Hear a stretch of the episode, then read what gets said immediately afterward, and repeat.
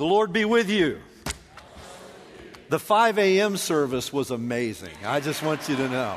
That was tremendous. And uh, invite you back for that next week if this wasn't quite early enough. Hey, you know, it's just a joy to open up God's Word with you this morning. If you're new with us today, we're, uh, we've just started, just this last Sunday, a new series on the person, the presence, the power of the Holy Spirit. Uh, when I was growing up, I, I, didn't hear a whole lot about the Holy Spirit, but I do have one particular recollection, uh, and that was a confirmation service. Uh, I grew up in uh, the Lutheran Church, and so you went through a course called Catechism, at the end of which you received your first communion and you were confirmed. And the bishop would arrive and lay his hands on your head and say, Receive the Holy Spirit. And I, I, I didn't know what to expect on that. I, I didn't really feel anything. I wasn't, uh, I didn't, you know, fall over or anything like that. I didn't have some great experience. Um, and cynically, I heard people say, empty hands on empty heads. Well, it need not be so, of course. It is actually the promise of Scripture that the presence of the Holy Spirit is the amazing fullness of God's presence flowing into our thirsty souls and quenching that thirst with His presence. And I want to pick up on that idea of God's Spirit flowing towards us this morning as we think about the person and work of the Holy Spirit. And I want to draw your attention, first of all, to the gospel passage in John chapter 7. There it says, on the last day, the great day of the feast, Jesus came there in the temple. This is in Jerusalem. And he said, If anyone is thirsty, let him come to me and drink. And he who believes in me, as the scripture has said, out of his innermost being will flow rivers of living water. But this, there's an editorial comment then from the gospel writer, but this, he was talking about the Spirit Curious statement then, who was not yet given because Jesus was not yet glorified. And so there's a past and a present and a future work of the Spirit which is held before us there in that passage in John's Gospel. And Jesus, on this occasion, tells them that he is going to give them this river of the Holy Spirit. What did he mean by that? Well, this feast, this festival that they were celebrating together in Jerusalem that day in the temple, was called the Feast of Tabernacles. It was one of Israel's great three feasts Passover and Pentecost and Tabernacles. And on Tabernacles, they, and it's still celebrated to this day, by the way. Tabernacles is still celebrated today by our, our Jewish friends across the world, where they, they build a little a little hut, a little place to stay. You can even, if you go to Brooklyn, I've been in Brooklyn when they had little places, sort of model little places, even out on balconies. And could we just make a point here right at the outset that anti Semitism is not consistent with Christianity at all? People marching with KKK stuff and claiming that that represents the gospel of Jesus are propounding an absurdity and a heinous lie. Let's get that straight. So we need to be really clear about that. And so this Feast of Tabernacles is going on, and what they were celebrating was that God was with his people in the wilderness.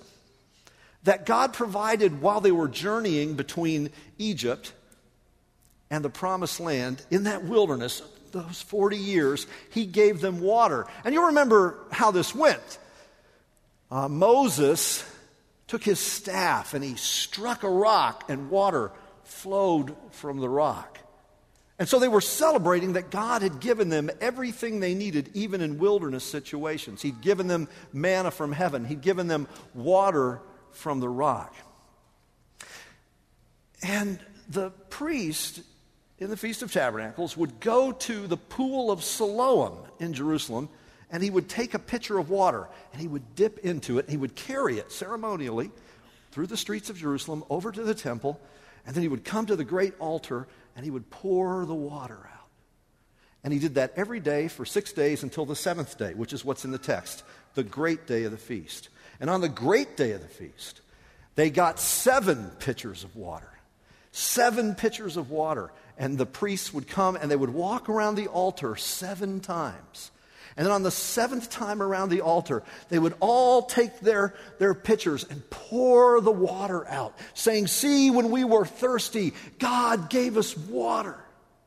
And the people would shout from Psalm 118, Oh, give thanks to the Lord, for he is good. And then there would be a moment of silence.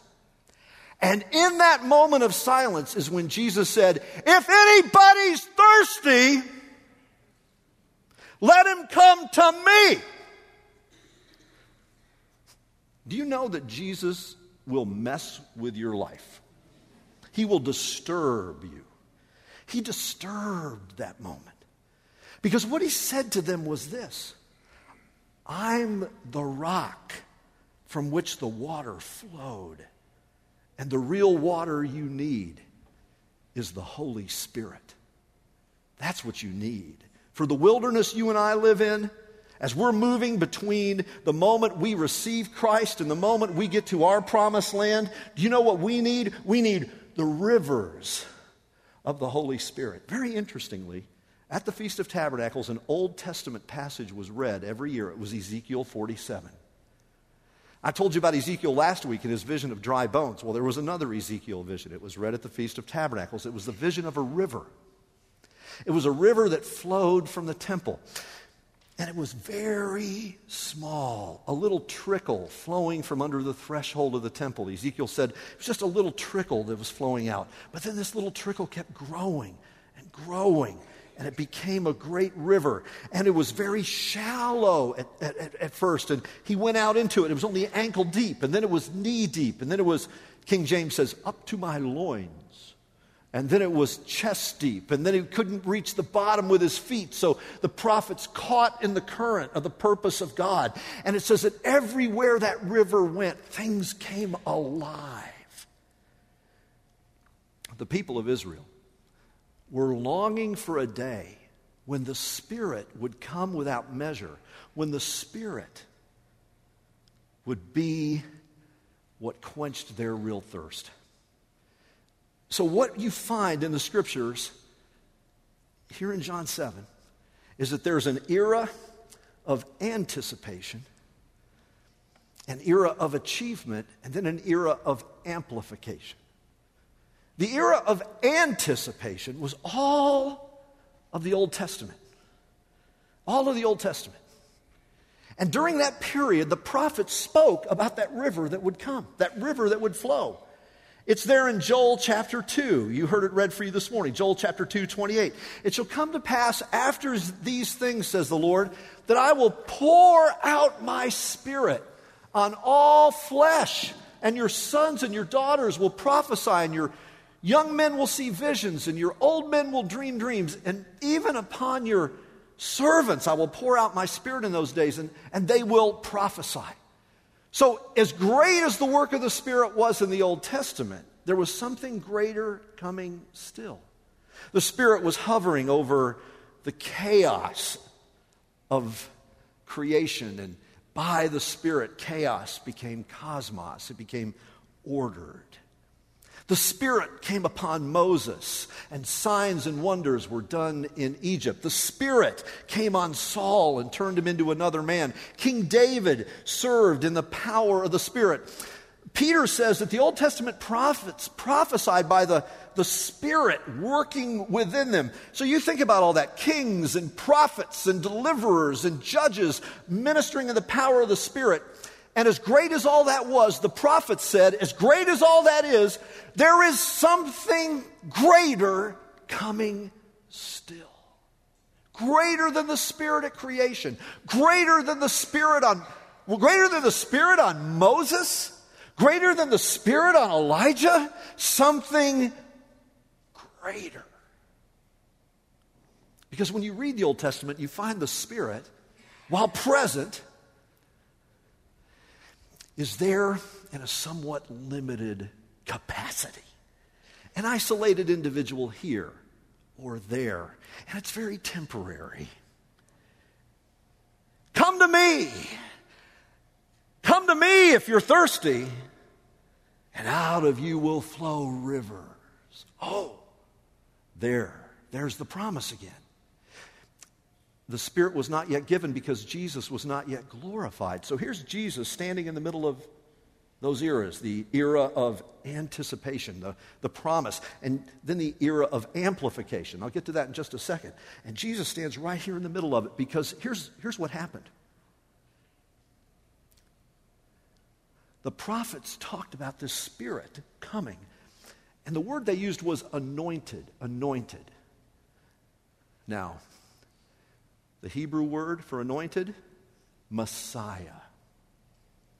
The Greek form of that, Christ. A lot of people think Christ is Jesus' last name. Like if he had a mailbox, it would say Jesus Christ. Post office box. It's not, it's his title, it's his kingly title. He's the anointed one, he's the Messiah. Jesus, the Messiah, the anointed one. Isaiah said, The day is coming when God will do this. He will raise up the seed of Jesse my servant, and I will put my spirit on him. Everything about Jesus took all of that Old Testament anticipation and brought it into himself. He was, as we'll say in the Creed, conceived by the Holy Spirit. When he was baptized in the River Jordan by John the Baptist, the Holy Spirit came upon him. He was led by the Spirit into the wilderness. He came out of the wilderness in the power of the Spirit. He walked into the synagogue and he began to preach, saying, The Spirit of the Lord is upon me to preach the gospel. He was the person who did his teaching and ministry in the power of the Holy Spirit. And then, according to Peter, he, and the writer of Hebrews, he offered himself up to God as a sacrifice on the cross through the Spirit. Paul says in Romans 1 he was raised from the dead by the Holy Spirit. And then in Acts chapter 2, as we read this morning, having been seated at the right hand of the Father, he poured out the Holy Spirit. So everything about Jesus' pilgrimage with us, from his conception in the womb of Mary to his ascension at the Father's right hand, is characterized by that fullness of the Holy Spirit. And this is what's fascinating. Jesus turns to us and he says, I'm going to give you my spirit. And that comes to this era of amplification because he says the Spirit was not yet given because Jesus was not yet what? Glorified. But at the ascension, Christ was seated at the right hand of the Father. And Peter, he's talking about Pentecost. He's talking about the effusion of the Spirit that took place on the day of Pentecost. It says they were all together in one place. And suddenly there came a, a sound like a mighty rushing wind. And it filled the whole house where they were sitting. And they were all filled with the Holy Spirit. What, did, what happened when the Spirit came? There was a, a sound. That's why I've chosen the word amplification. Because remember Jesus' words that we looked at last week. He said, It's to your advantage that I go away, because when I go away, I will send the Spirit to you. And so the Spirit comes to us. God pours out His Holy Spirit upon us. And those people that were gathered there on the day of Pentecost received the effusion of the Spirit. And it's not an isolated person here or a person over there. Every single last one of them have a tongue of fire on their heads. Every single one of them are speaking the word of God with boldness. Every single one of them are bearing witness. And the river starts with, with Jesus on the cross. In Ezekiel's vision, it's a very small body of water to begin with. And as he hung there on the cross between heaven and earth, having paid the price with his blood for our sins, having breathed his last, Father, into thy hands I commit my spirit, a Roman soldier came and pierced his side, and flowing from his side came blood and water.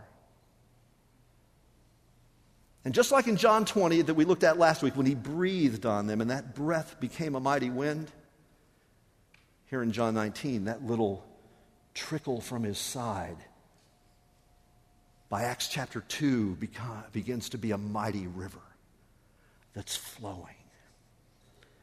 That's flowing into God's people and then from God's people so that they become those who are proclaiming the gospel. They fill Jerusalem with the teaching about Jesus, thousands of people come to faith in Jesus, and the Word of God begins to spread across the ancient Mediterranean world, filling North Africa, filling the Middle East, spreading into Europe, taking over the world. Why? Because the river of the Lord is flowing. Come to me if you're thirsty. I just gave you the whole history of the Holy Spirit. Can I ask you a question this morning? Here's the question Are we in the river? Are we thirsty? Are we in the flow of what God's doing? What would that look like? What would it look like for a church to begin to move into the amplification of what Jesus accomplished in his ministry when he preached in the power of the Spirit, when he served in the power of the Spirit. What would it look like for that ministry to begin to expand out through us, to live in the good of the inheritance of Pentecost? Well, you'd see a church that was passionately devoted to Jesus.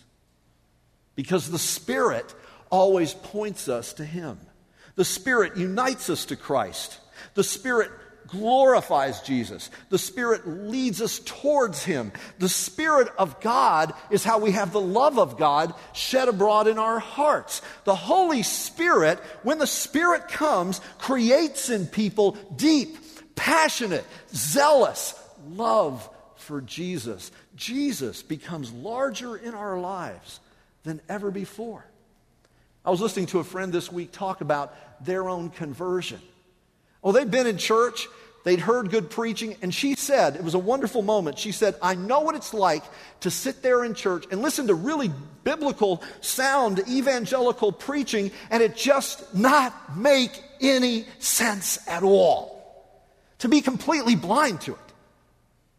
To look at the Bible and it's like somebody else's mail. But then a moment came when the Spirit made her heart alive.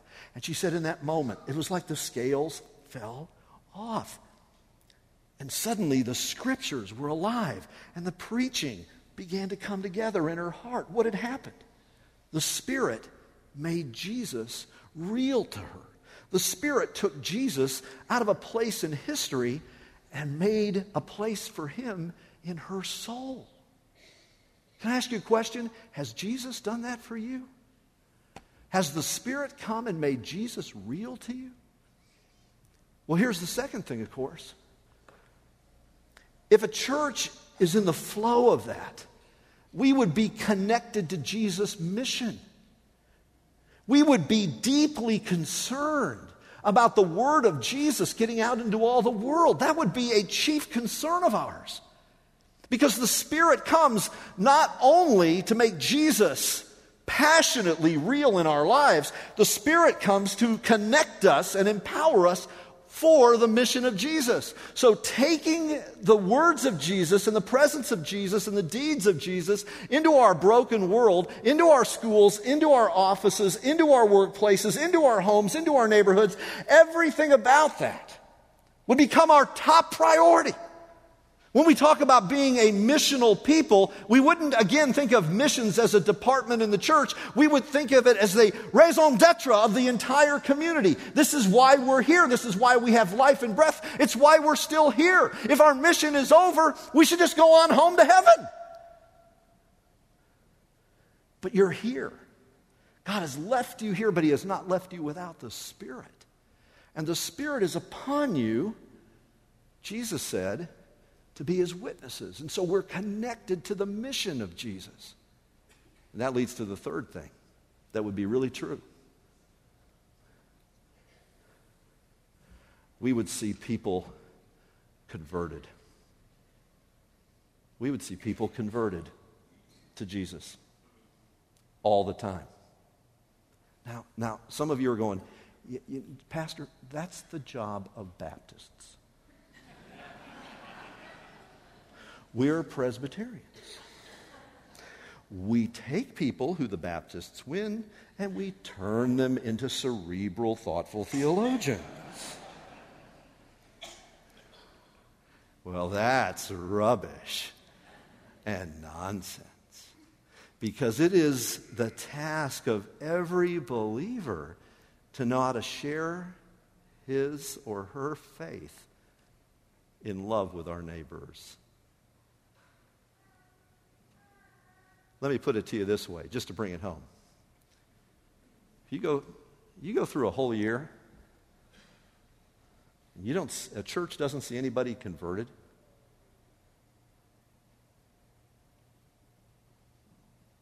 Then what are you doing? What are we doing? If we don't ever see people come to Christ, what are we doing? The presence of the Spirit would turn us into an international combine harvester of the kingdom. It would turn us into people who are deeply devoted to the mission of Jesus. It would turn us into people who are so in love with Jesus, so intrigued, so enraptured with his beauty, we couldn't help but share him with other people. So, again, I ask you this morning are you thirsty? Are you thirsty? Because here's one of our greatest problems we slake our thirst in Williamson County, the eighth wealthiest county in America. We slake our thirst with so much affluence. Our souls are so satisfied with every single luxury that money can buy that we are in danger of turning Jesus into some little dashboard deity that we hope protects us while we're driving on I 65, and that's it. We think that everything else will satisfy us. But the truth is, Jesus said, if you're thirsty, do what? Come to me. And I believe as a church, we need to come to Him. And we need to come thirsty. Jesus said to a woman at the well, I'm going to give you a drink. When I give you this drink, you'll never be thirsty again. All the things the world has to offer you, all the fame, all the affluence, all the symbols of power, none of those things will mean the same to you anymore because I have taken hold of you. You say, that's for me? Yes. Listen to Peter's words on Pentecost. Having been seated at the right hand of the Father, he has poured out this which you both see and hear the signs, the wonders, the wind, everything that's all about Jesus to draw people's attention to him. And then Peter said, when they asked him, What do we do? Peter said, Repent, get baptized in the name of the Lord Jesus for the forgiveness of your sins, and you Every single one of you, young, old, rich, poor, black, white, brown, Asian, whatever, all of you will receive the gift of the Holy Spirit. For the promise is for you and for your children and for all who are afar off. The era of anticipation in the Old Testament when they longed for God to pour out His Spirit on everyone was achieved in Jesus and then amplified out on the day of Pentecost so that there isn't a single soul who cannot know the fullness of the presence of the Spirit of God. And I'm going to tell you straight up religion will never do it for you. They went through the ritual. They poured the water. They marched around the altar. So this morning, you can all march forward and you can march around this table and you can say, I went to church on Sunday and I'm going to my classes. But Jesus says in the middle of it, don't come to the table, come to me. Don't ever think you can substitute a ritual whether it's a preaching ritual or a table ritual or a baptismal ritual, you can never substitute a ritual for the person of Jesus. And he says to every one of us this morning who are dipped and dyed in religious ritual, Have you come to me? Because it's from me that the river will flow. And so this morning, come to the table. But when you do, come to Him. Let's pray. Lord, we need you. You have promised that rivers of living water, the gift of the Spirit, would flow from our lives. And how we need you to come and do that afresh and anew in us. We are dry, thirsty, barren people. Come, Jesus. How we want to know you. Amen.